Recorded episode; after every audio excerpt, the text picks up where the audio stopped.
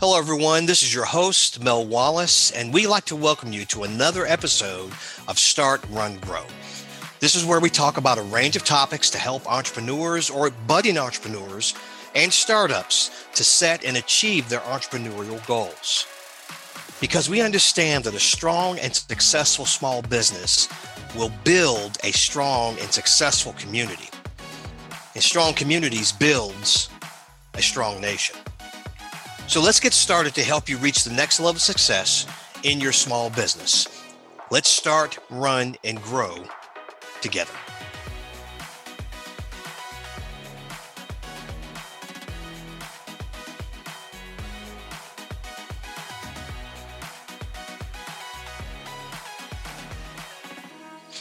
Hi, this is Mel Wallace, your host for Start, Run, Grow. And we want to thank you for joining us for another episode of our current series, Your Money Values and Influences. Now, in our last episode, we talked about your goals and money, your goals and money. And today we want to get into a more detailed conversation about the external influences that we all face on a day to day basis and how we can identify these external factors that actually influence our spending. Okay. This is a lot. This is this is a mouthful to say the least, right? So we want to identify strategies for controlling those influences. So that's the outcome of our discussion for today. Now, when we talk about our influences, right? Let's let's keep this all kind of in, in a relevant consideration. So external influences, the things around us, the people around us, the places around us, right? These external influences impact our financial choices, whether it's a conscious impact or a subconscious or even at times unconscious. Unconsciously, we're being influenced by these things. So today we want to identify some of these influences and be able to use strategies to help us to stay focused on our goals. All right. Now, to talk about some of the influences on choices about our money, uh, we we had, uh, of course, advertisements. We have the media. Um, in, oh my goodness, social media, right? We have celebrities. You know, every time you turn the television on, you see a celebrity. You know, if I see Shaq in another commercial, I'm a scream, right? Because this guy is advertising everything, everything from printer cartridges to pizza, right? And of course, we have our peers and friends that influence us about our money choices. So, of course, your influences don't always have to be negative. They can be productive, right? By helping you to achieve your goals. That's a productive influence. But an unproductive influence is what gets in our way and it keeps us from meeting our financial objectives and our financial goals that we have for our life, for our family, for our future. All right. Now, when you step back and, and really think about this, we call this keeping up with the Joneses mentality. But what it really is at a, at a, at a deeper level, it's social pressure, right? Now, social pressure in itself is really not that bad. I think we all experience that. But when you take social pressure and you combine that with advertising, this is where we get all of us, and I'm I'm guilty of it as well. This is where we all get in trouble because it's human nature to want what others have. Okay, if we have to be honest, right? You see someone wearing a nice shirt, man, that's a nice shirt. I need to get me one like that. You see someone driving a nice car, man, that's a nice BMW. That's a nice Mercedes. That's a nice car. I like to get me one like that. Right. And it doesn't mean that we're, you know, being envious or, or, or spiteful or anything like that, but it's just, it's part of our human makeup. Okay. But advertisers know this, folks. They really know this. And advertisers spend billions upon billions of dollars to influence how we spend our money. I was looking at a statistic earlier before this uh, broadcast today, and I, the, the number is staggering. Over $261 billion has already been spent in 2021 by advertisers to help influence how we spend our money. They're serious about this. Okay. And of course, impulse purchases can make it harder to even achieve our goals. Did you know that 64% of all grocery purchases are considered impulse purchases? right? Now think about it. The last time you walked into a grocery store in your local community, you probably had a list in your in your head. You know, I'm gonna go over there and pick up some bread, some milk, uh, and get a pack of uh, of uh, bologna and cheese, right? But when you leave there, you've you've spent two hundred dollars on stuff that you really hadn't planned. Well, that's called impulse purchasing. All right. And there's a whole science to this. There's a whole strategy that the grocery store, that the, the different brands have to get you to spend your money. Now, there are different uh, strategies uh, that we want to be able to share with you today to help you stay focused um, as it relates to your financial goals. Number one, you got to recognize the tactics that are being used by advertisers. Uh, I, I, don't have time to get into it today, but the way grocery stores are actually laid out, they purposely have the staple items, milk, uh, bread, um, you know, and and like staple items, things that everybody needs to buy they have them in the opposite size of the store of the grocery store so it forces you as the consumer to make you walk through the entire store to get the bread. Then you have to walk to the other side to get the milk. Well that's done on purpose right? That's part of the tactics. Even how they have the uh, the the shelves arranged. It makes us go almost like we're in a maze walking up and down the aisle. That's also on purpose. What else is on purpose? Well the higher end products typically are going to be at eye level. When you look at a shelf and you see the name brand right there in front of you, that is done on purpose. Why? Because that product typically costs more than the products that are at the bottom of the shelf. Okay. Um, this is where the term top shelf comes in, into play. So, uh, again, we have to recognize tactics being used by advertisers. And you, as the consumer, me as the consumer, we all have to be aware right? We have to have situational awareness. It's a term we used to use in the military, but we have to be aware when we're being tempted. Okay. And the, the third point to this, from a strategy standpoint, is that we got to control our environment, right? And the last point to strategies we can use is to build a pause. Listen, if you subscribe to fashion magazines, which there's nothing wrong with that, right? I, I like to look at a GQ magazine um, every now and then to see what the latest and greatest in men's fashion is, right? But if I look at that stuff all the time and I'm online, I'm looking at this information, I'm constantly looking at, you know, men's clothing, for example, right? The chances are I'm going to buy something because I'm constantly surrounding myself with this information that's going to be a temptation for me to spend money to achieve the look that I see in this magazine. Think about it. Okay. So, this is where we get into controlling your environment, right? Your inputs dictate your outputs.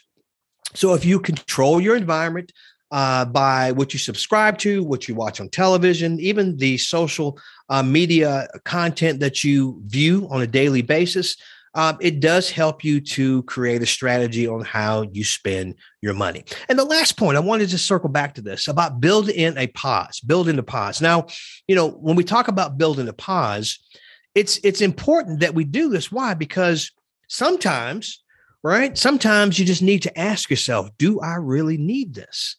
Um, and I'll give you some examples of this way we can build in a pause a little bit later in our discussion. So, some of the strategies again that we can uh, can discuss today or share with you today is uh, the, the last one here is to talk yourself out of it. Okay, talk yourself out of the purchase. Think about it. You know, this is where you get into the to, to the question or you get into the conversation when you start talking to yourself. You know, is this what I want or is this what I need? Ask yourself that. All right. Is this in my spending and savings plan? Okay. That's another question you can ask yourself. This is the way to talk yourself out of it. And then remind yourself of your financial goals. All right. Listen, if you're trying to buy a home, you know, in 2021, or this is a goal for you that you've set for you and your family for 2022, you want to buy a home, you have to be aware of what you spend your money on now so that you're in a position to make that down payment, that you're in a position to acquire that asset to buy a home in the future.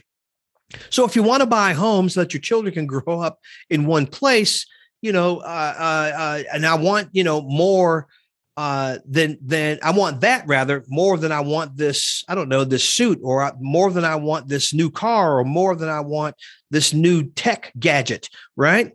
Then this is what you do. You talk to yourself and you kind of rationalize with yourself, and you refer back to your goals that we've talked about. You know, and you understand that buying this now will set my plan back by two months. Okay. And if you go through this exercise, you know, and I'm not trying to to to overplay this, but going through this exercise helps us all to be disciplined when it comes to spending our money, right? Here's an idea. When you have an eye, when you have a purchase that's in front of you, I, I want you to do this. Here's a challenge, right? Calculate the hours or days that an item is worth, right? Now think about this. You know how much you get paid on an hourly basis. Okay. You know what that number is. Divide the cost of the item that you want to buy, divide it by your hourly rate, uh, wage. Okay. Now, if you're salaried, obviously, you know, we all, you know, we understand how salaries work, but just divide it by 12 months and then divide that by four weeks or however you get to your number, but you can figure out how much you actually earn per hour. All right. And what this allows you to do, this helps you to quantify the purchase in terms of a very valuable thing, right? Probably the most valuable thing that you have, which is your time. Okay. So think about this the cost of an item divided by your hourly wage equals the hours you have to work to pay for this item. I can hear it now minds are being blown, right? But if you go to this exercise, seriously, if you go to this exercise, I think it will help you to put things in context It'll help your family to put things in context when it comes to making purchases. Okay.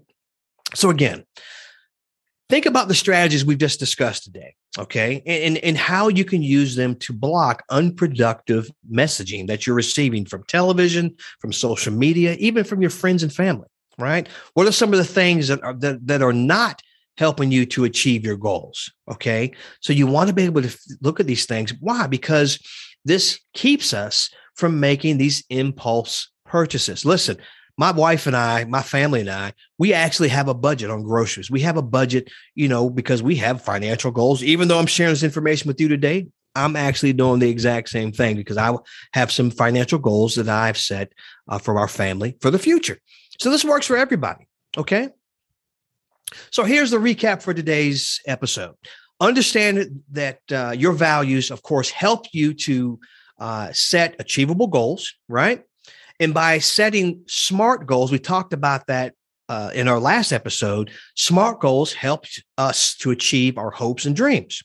And of course, the last point in today's discussion is that external influences impact our financial choices. And how do we combat this? We use strategies to stay focused and to stay on point. So, your action plan for you, Mr., and for you, Miss, is to determine what you are going to do differently. Listen, if you've set financial goals to, to achieve or to save or to buy your home for the first time, whatever the case may be, right? To put your child, your son, your daughter through college, for example, right? That's a financial goal that you're planning for. Okay. So you have to ask yourself these three points. Number one, what will you do? How will you do it? And who can you share your plan with to help you achieve your goal? Who's going to hold you accountable to your goal? All right. So hopefully we said something today that has encouraged you as we talked about external influences and how that impacts your money. We want to thank you again for joining us for another Start Run Grow Smart Brief please go to our website at startrungrowpodcast.com.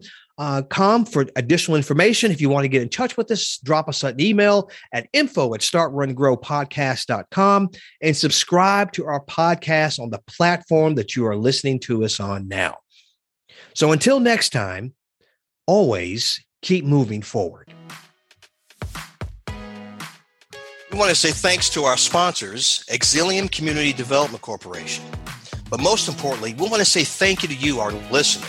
We appreciate you hanging out with us today. And remember, this is the place where we can talk about the most relevant terms as it relates to small and micro businesses. But we also want to share information, gain information, and inspire each other. Please visit our website at startrungrowpodcast.com to subscribe. SRG family, remember, your current situation does not determine your future success. Again, I'm your host, Mel Wallace, and we can't wait to strategize with you next time. Until then, thanks.